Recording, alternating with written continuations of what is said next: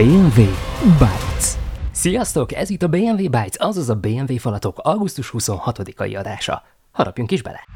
Megtalálta új vezetőjét a DC Dan személyében. Volter Hamada távozni fog, hiszen David Zaslav reseteli a DC brandjét, ez pedig új vezetővel képzeli el. Dan Lane jelenleg tárgyalásokat folytat a pozíció betöltésére, aki olyan sikeres franchise-ok mögött áll, mint a Lego filmek, az Aladdin, vagy éppen az az horrorfilmjei. Ha megkapja a pozíciót, akkor saját résztage lesz, és közvetlenül David Zaslavnak jelent majd, megkerülve a Warner Bros. Pictures vezetőit, Michael DeLucát és Pam Abdit, az HBO HBO Max vezetőjét, Casey Bloys és a Warner Bros. TV vezetőjét, Channing Dungit. Lane későn kapcsolódott be a versenybe, de valószínűleg a Warner tanácsadója Alan Horn, a korábbi Disney elnök, aki a Warner-es elnökként és CEO-jaként is vezette a warner és akivel Lane karrierje elején is már együtt dolgoztak, ajánlatta őt a pozícióra. Ez utóbbi időszak alatt Lane Hornak dolgozott, junior vezetőként kezdett, és a termelésért felelős alelnökké vált. 2008-ban önálló producerként kezdett el dolgozni, de nem az előtt, hogy olyan filmeken dolgozott volna, mint a Tégla. Ő felügyelte a hírhet és meghiúsult 2007-es Igazságligája filmet is, melyet George Miller rendezett volna, de a legendás 2007-es 2008-as írói sztrájk és az adóhitelezéssel kapcsolatos bonyodalmak miatt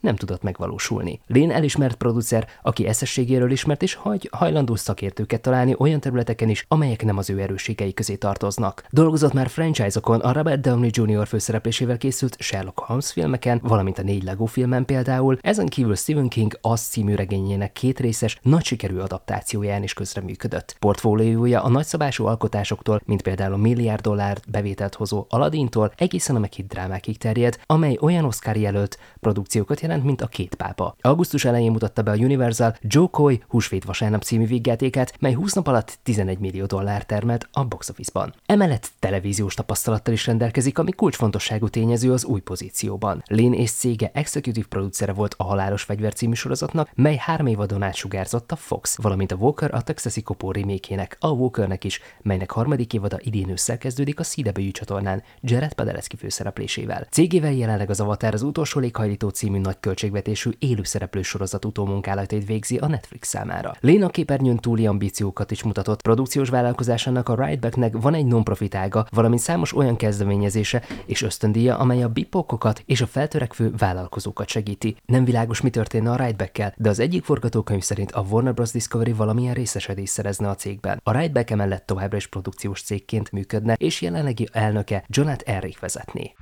Jeffrey D. Morgan leigazolta a Boys a negyedik évadára egy egyelőre meg nem nevezett szerepre.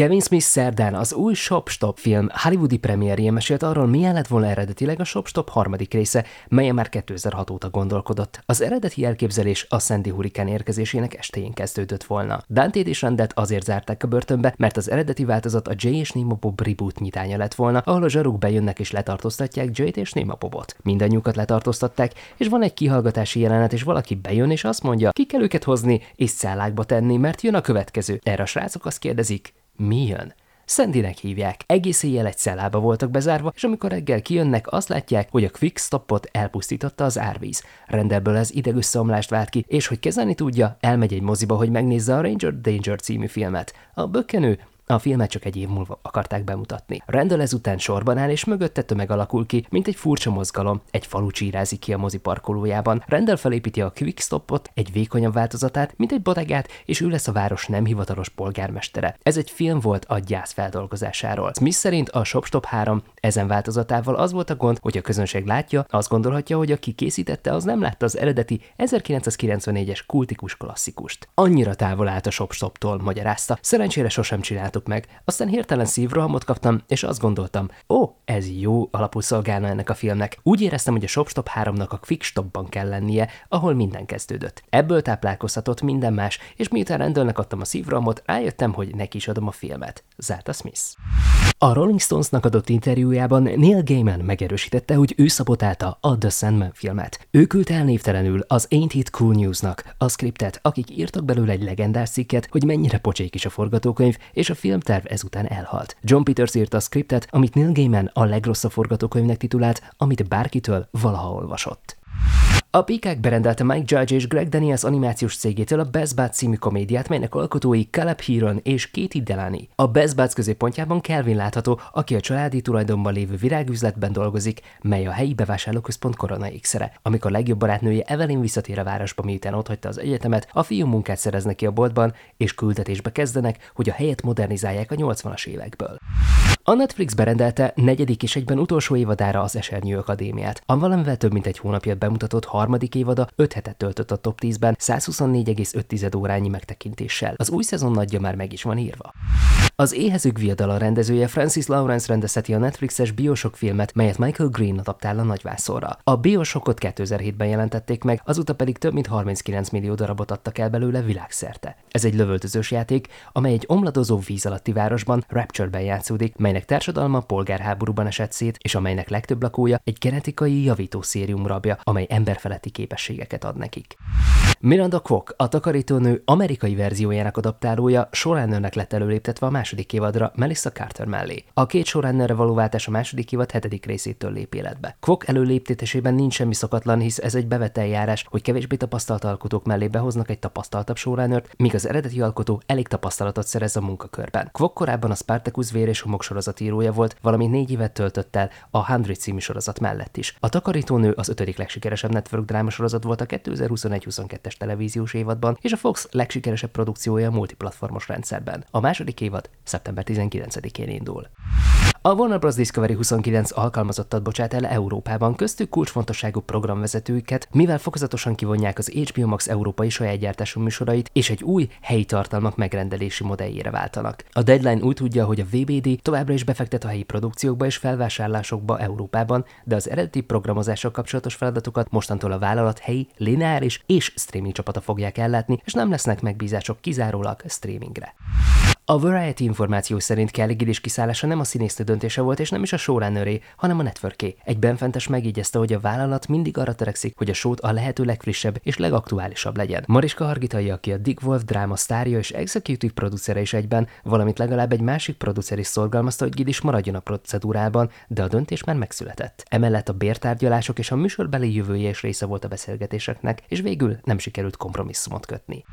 Megjelent Britney Spears és Elton John duettje a Hold Me Closer, melynek címe Elton John 1971-es slágerének, a Tiny Dancernek refrényére utal. Ez Britney Spears első igazi új száma a 2016-os Glory című albuma megjelenése óta.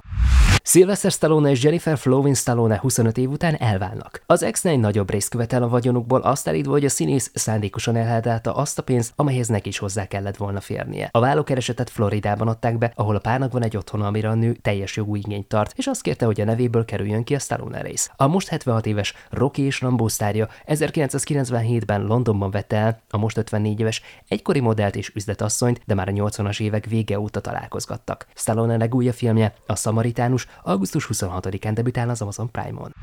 Jennifer Aniston, Jimmy Kimmel, Amy Poehler, Octavia Spencer mind benne lesznek az ABC-re készülő Norman Lear 100 Years of Music and Laughter külön kiadásban, melyben a legendás producert ünneplik. A műsor szeptember 22-én kerül adásba, és a többi szereplő kiléte még egyelőre nem ismert. Joe Pesci csatlakozik Pete Davidson és Eddie Falco Peacock komédia sorozatához, a Babkishoz. Joe Pesci játsza majd Pete Davidson nagyapját, még Eddie Falco az anyját. Ez lesz Joe Pesci második televíziós főszerepe a rövid életű 1985-ös ABC-s nyomozós dramedy a Half Nelson óta. Az Oscar díjas színész 1999-ben jelentette be, hogy visszavonul a színészkedéstől, és azóta mindössze három szerepet vállalt el, legutóbb a 2019-es az írben láthatta őt a nagy érdemű. Ez volt már a BMW Bytes, további kellemes hétvégét kívánok, és rengeteg izgalmas popkulturális eseményt. Frazier has left the building.